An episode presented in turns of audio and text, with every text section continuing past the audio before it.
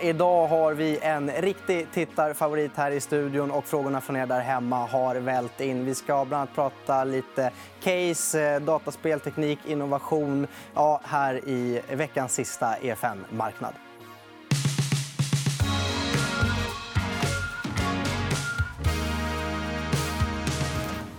Välkommen tillbaka till EFN-studion, men första gången i EFN-marknad, Carl Armfelt. Tack så mycket. Jag tänkte, för att bryta av lite grann den här veckan, vi oftast börjar att prata om corona. Vi kommer ju prata lite om corona, men vi tar ett case direkt bara för att bryta av lite. Och det är Take Two, som du har pratat om här förut, men det är ju ganska intressant att höra, för de har ju en väldigt karismatisk ordförande bland annat, som jag har pratat om, eller är det vd? VD och ordförande. Och VD och ordförande. Båda är rätt karismatiska. Ja. De tävlar om första platsen. Ja, vem tycker du har första platsen? Ordförande. Han är snäppet galen. Ja. Och de... Det är ju lite low-hanging fruit att dataspelsbolag borde må ganska bra när folk är hemma mer.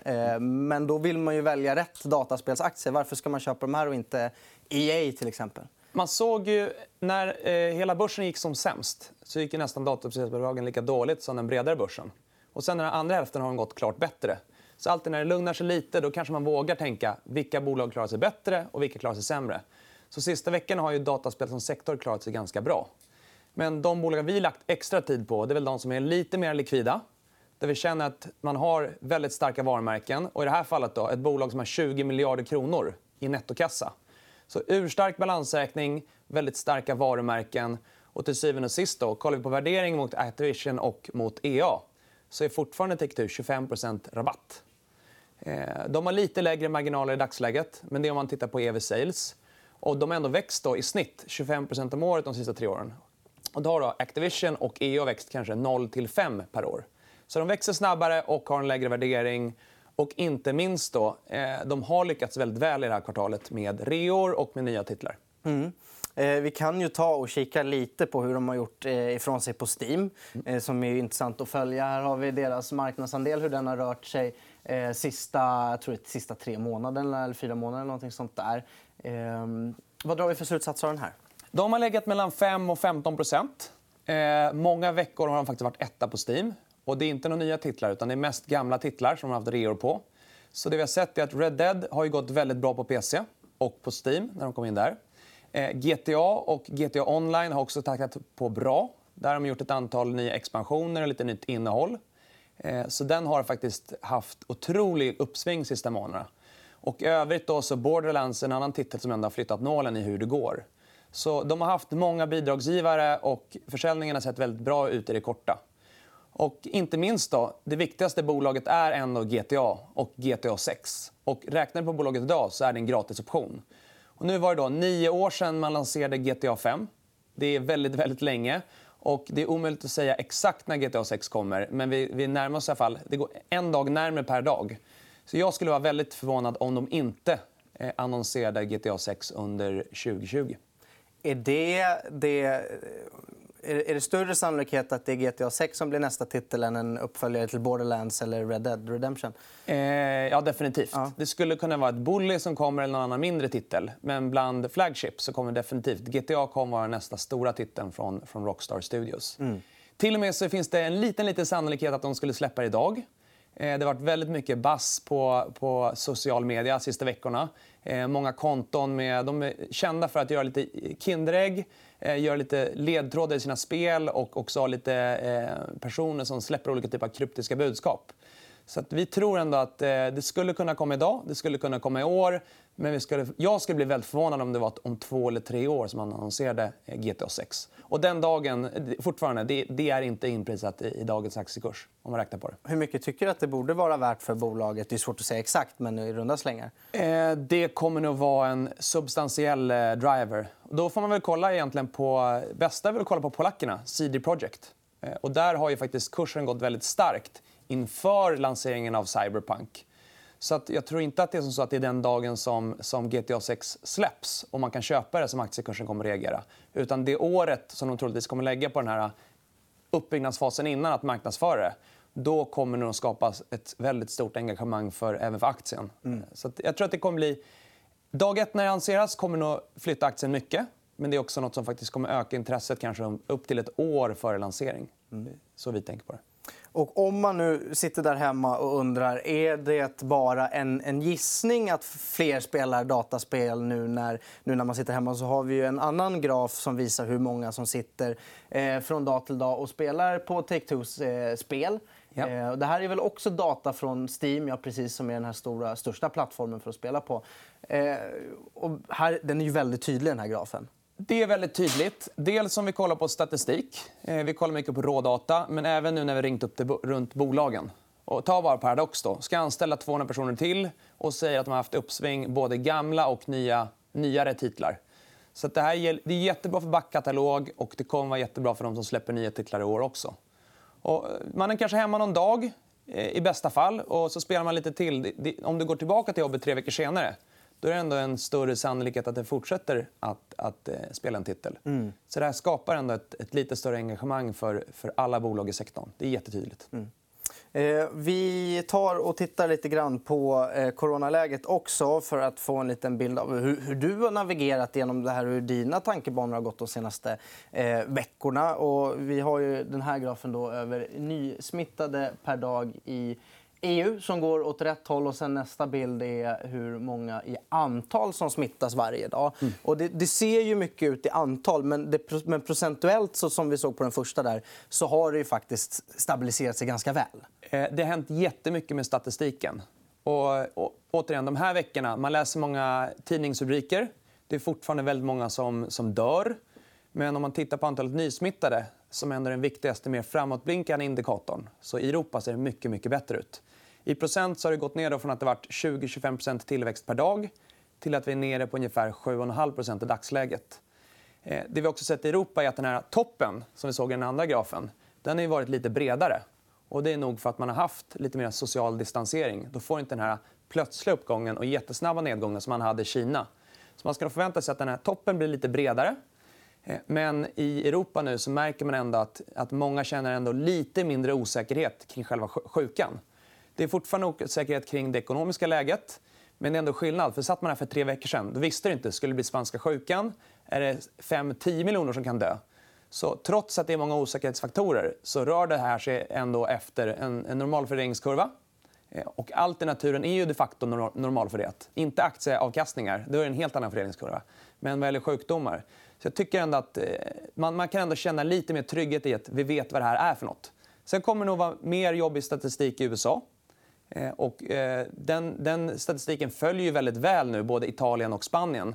Så att då kommer ändå amerikaner ha något att hålla i sig. Att de ser ändå hur går det för Europa. Så att det kommer vara lite svårnavigerat. Det kommer mycket olika typer av positiva och negativa nyheter. Men Europa ser ändå bättre ut. Och man kan nog säga med väldigt, väldigt stort självförtroende att nästa vecka då kommer det vara mindre tryck på framförallt då sjukvårdsplatserna i Italien och Spanien. För nu börjar det bli fler som tillfrisknar än insjuknar i de värst drabbade områdena. Mm. Så det finns några positiva nyheter i hela den här debaclet. Och hur har din stressnivå och ditt känsloläge gått genom de här sista 3 veckorna? Vi var väldigt paranoida för en månad sen. Nu så är vi fortfarande lite på tårna. Vi värdesätter likviditet väldigt högt i portföljen, men vi är allt annat lika lite mer positiva. De bolag vi har att ta i är de som är lite större, där vi ändå har lite mer likviditet och vi känner att det här är väldigt beprövat. Så för oss är det för tidigt att kanske våga ge sig in i de minsta bolagen eller de som är lite mer svårbedömda. Mm. Men det är ändå, de här sista veckan känner man ändå att livet återgår lite mer till det normala från att ha suttit i lite mer ett stabsläge. Och det kommer in lite på en tittarfråga vi har fått från Linus Andersson @Linus på Twitter, som undrar just hur strategin för er ser ut under den här krisen, och sen också vad ni hör från bolagen och hur ni sköter kontakten med bolagen som ni äger under det här. Det har varit fler videokonferenser än vanligt, fler telefonsamtal med ganska spreda skurar. Vissa blir väldigt bra möten digitalt, andra då får man nog träna på formatet. Men överlag då, så har vi försökt ringa runt till så många bolag vi har kunnat. Var med på alla pressmeddelanden eller konferenser man haft och kommenterat utvecklingen de sista veckorna. Så att man försöker ju sätta sig in i så djupt det går. Sen har jag respekt för att bolagen själva vet inte helt. Så att det är dumt att tillförlita sig blind på dem. Men överlag då, så i början på mars så hade vi en väldigt stor kassa, 10%. Nu så har vi lite drygt kanske en kassa kring 5. Så den har vi tagit ner till mer normala nivåer. Vi har lagt mest energi på de lite större bolagen. Och så kollar man på nettoköp så har det varit framförallt de lite större spelutvecklarna. Och andra bolag selektivt där vi känner att värderingarna har kommit ner väldigt fort. Men att fundamenta känns riktigt defensivt. Så till exempel ett Evolution Gaming har vi ökat i. Om vi tar de största spelbolagen, ett Take Two och även ett Embracer har vi ökat i. Så att selektivt har vi ökat lite grann. Mm. Men fortfarande är vi ändå ganska försiktiga. Att ni söker till större bolag, beror det på att ni vill åt likviditeten? Att det är mer handel i dem i ett sånt här lite osäkert läge? Eller vad? Ja, men börsen blir ju mer likviditetsstyrd. Ja. Har du ett litet bolag med god fundamenta, om det kommer in många småsparare som säljer så kommer ändå aktiekursen gå ner mycket. Och jag tycker ändå, det finns många sådana scenarion. Vi kan diskutera, är det en dubbelbotten eller inte?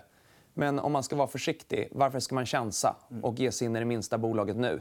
Då är det bättre att vänta, att vara lite tråkig. Och sen när du får ännu starkare bevis på att coronakrisen har lagt sig, då kan man ha lite modigare i de minsta bolagen. Så hellre för oss att vi missar någonting än att göra ett stort misstag. Mm.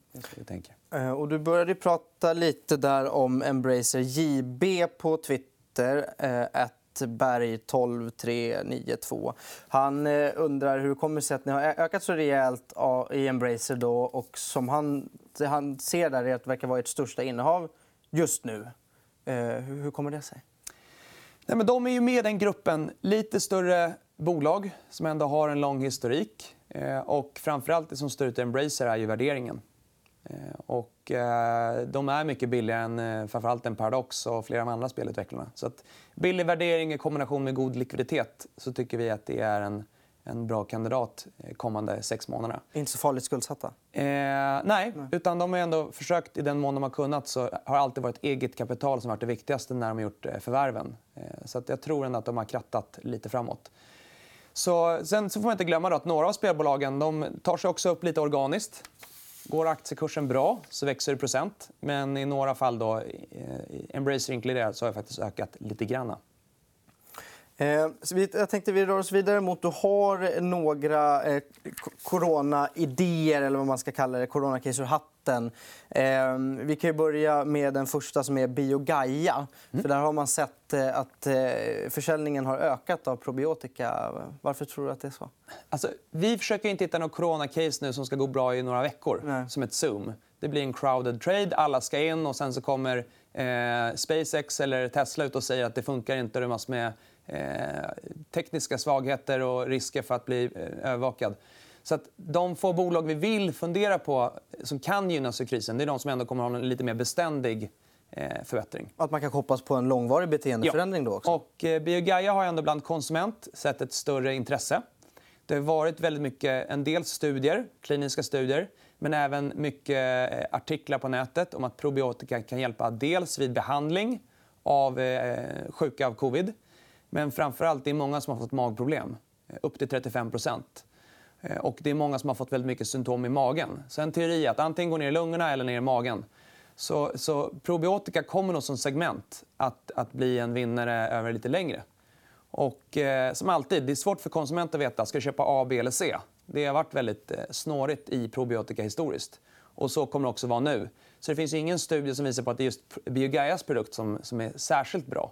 Utan det har varit lite konkurrenter till dem. Men ändå, det kundbeteende det här resulterar i är att jag tror ändå att efterfrågan kommer gå upp bland slutkonsument. Och då får man inte glömma då, deras fabrik i Eslöv, det är nog ett av de säkraste ställen att vara på i hela världen just nu. Om du inte vill få corona. De har probiotika, de kan dö väldigt lätt. Det är väl stor risk för att det får att en batch blir kontaminerad. Så när du producerar det här så har du väldigt höga krav. Så att, givet att de alltid är så noggranna, så de har varit igång och det är nog en ganska liten risk för att en sån fabrik som är så noggranna behöver stänga ner nu. Och ett annat case på samma tema, lite mindre, Vycor Pharma som är ett biosciencebolag. Ja, det är väl det enda biotechbolaget som jag har kollat på som skulle kunna bli vinnare bland de svenska. Vi äger inte, men det är två bitar här. Dels har de en del kliniska studier nu på att man ska behandla de som är sjuka nu för med C21, att det ska kunna hjälpa till med andningen, luftvägarna. Men den stora studien de har haft och som har löpt under flera år, det är ju för KOL-patienter. Folk som har då ärrvävnad i lungan. Det är det som C21 ska bota på sikt. Och, man skulle kunna tänka sig att det finns ett större behov för en medicin som ska bota ärrvävnad i lungor om det är så att man får mycket komplikationer av covid-19. Så det är ändå ett sån här biotechbolag som ändå har hållit på med det här länge. Och det är inte som så att de skickar ut en pressrelease förra veckan och säger nu ska vi göra någonting för KOL-patienter med ärrvävnad, utan det är det, deras huvudfokus. Mm. Så att, för de som gillar biotech och gillar forskning så tycker jag ändå man kan spendera lite tid och gräva i Vycor och se skulle de kunna bli en långsiktig vinnare. Mm. Sen så har du ett sista case som inte riktigt relaterar till det. Men jag tänkte hålla tittarna lite på halster och ta lite Twitterfrågor emellan. Vi skulle kunna ta från Citizen, @OMXindex på Twitter, som undrar varför ni bytt namn på fonden. Vi bytt namn för att vi blev fondbolag i januari. Och nu så vill vi att det ska bli en tydligare koppling mellan fonden och fondbolaget. Så att när vi skickade in ansökan för fonden, då hade inte fondbolaget ens den ansökan kommit på plats. Så vi tvingade att ganska snabbt bestämma oss för ett namn. Så nu i nästa steg så vill vi ändå att det ska bli enklare och tydligare för våra kunder. Och därför byter vi namn på fonden. Och om man funderar på att investera just nu, vad finns det för och nackdelar? Jag har ingen, kanske inte ska ha någon stark åsikt om för- och nackdelar. Det vi ser... Lite partisk kanske. Det vi ser är att den här typen av bolag har klarat sig mycket bättre i krisen. Det är ju väldigt tydligt. Det är omöjligt att veta när botten och när sentimentet kommer bli bättre. För egen del så jag har investerat mer i fonden under den här månaden. Men jag bryr mig inte om ifall det kommer bli sämre på 3 månader. Men jag tror på 3, 4, 5 år så är det ändå... Du kan köpa tillväxtbolag till en lägre värdering idag än vad du kunde för 3 månader sedan. Så att, det är omöjligt att ha en timing. Det är bäst alltid med månadsspar. Men allt annat lika så ser ändå tillväxtbolag mer attraktiva ut idag än för 3 månader sedan. Så det beror mest på vad är din investeringshorisont. Är den lång, då tycker jag överlag att man ska lägga lite mer tid nu på aktier och aktiefonder. Mm. Du var inne lite där på att du har ökat lite mer än vanligt i ditt fondinnehav. För Zürich-desken på Twitter, att Robban 65cc, han undrar lite om ditt eget skin in the game här, så att säga, i fonden, hur det ser ut. Nej, men jag sparar i fonden. Och skulle man sätta någon siffra så är väl en liten bit över kanske 60% av EK är i den egna fonden. Och tanken är också att det ska bli en ökande siffra över tid. Så att, ja. Jag tror ändå det är jätteviktigt. Alla duktiga förvaltare som är fristående, som sparar i den egna fonden, de gör ett bättre jobb. Så. Nu kan vi ta det här sista spännande caset som jag faktiskt aldrig hade hört talas om innan du tog med det. Det är Adevinta. Ja. Vad är det för någonting? Adevinta är en spin-off från Chibsted. De håller på med radannonser på nätet. De är nu verksamma i 15 olika länder. Den största marknaden för dem är Frankrike. Den marknad som växer snabbast för dem är Brasilien. Men de driver helt enkelt konkurrenter till Blocket i olika länder. Lite större bolag, ändå okej likviditet. De kommer att få det tufft i år på grund av corona, utan tvekan. I och med att de har ändå en stor sajt i Frankrike, en stor sajt i Italien och en stor sajt i Spanien. Och även Brasilien skulle kunna bli ännu mer drabbat nu under året. Så att i det korta så de är delvis beroende av annonseringsintäkter och de kommer bli sämre. Men om man tittar på bolaget då, de har väldigt höga marginaler, 30-40% på de olika vertikalerna. De har ändå en digital affärsmodell. Det är ändå bara 1 och 0 som de levererar. Och vi har tittat på sektorn i väldigt många år, inte minst i att Avito var tidigare största innehav i Vostok. Så att vi har faktiskt haft en stor förkärlek just mot radannonser på nätet. Det är en väldigt attraktiv affärsmodell. Så att det blir lite som en mittfältare. De kommer nog drabbas en del, men fortfarande har de en ganska god geografisk spridning. De har en väldigt stark marknadsposition på flera av sina marknader. Och det enda pushback som vi har haft sista halvåret är att värderingen ser alltid ganska gräsligt dyr ut. Och nu kan det ändå köpa Adevinta till en okej värdering. Och vad är okej då? Men det är väl 25 gånger EV/EBIT. Är det mycket eller lite? Ja, historiskt så brukar de här ha en ganska stabil och god tillväxt. Så om man vågar se lite mera negativa nyheter här kommande 6 månaderna, då blir det så här, klassisk mittfältare. Lägre värdering men ändå hög kvalitet. Ja. Men hur lätt är det att starta ett sånt här bolag? Radannonser. Hur ser motsen ut? Motsen ser ut att det är winner takes it all. På en marknad där du är 4-6 gånger större än nummer 2, då kan du höja priserna. Och då kan det bli en riktigt attraktiv affärsmodell. Och de har by far jättebra marknadspositioner i Frankrike. Den har ökat i Spanien och Italien. Och sen det man har debatterat sista åren, det är Brasilien. För där har det varit lite upp och ner och fram och tillbaka. Men nu har de ändå lyckats köpa flera konkurrenter. Så precis som ett Sinch eller precis som ett Embracer så har ju ändå Adevinta också en jättestark förmåga att göra bra förvärv. Och du har ändå den här marknadsdynamiken att köper de ett lite mindre bolag, framförallt då en konkurrent, vilket de nyligen gjorde i Brasilien, så är det väldigt attraktivt och väldigt... det skapar stora aktieägarvärden. Så att... Och det är något ni har i fonden? Det är något vi har i fonden som vi har ändå ökat sista månaderna och som vi känner att i det här läget så har vi faktiskt tagit upp positionen lite grann för att aktien och värderingarna har kommit ner så otroligt snabbt. Tiden har börjat springa ifrån oss, men jag fick så extremt många tittarfrågor om Sinch. Det är någonting ni har klivit in i ganska nyligen. 2 meningar bara. Vad var det som lockade där? Sinch då, det är ju kommunikationsplattform as a service. Vi var med i IPOn tidigare. Det var länge sen.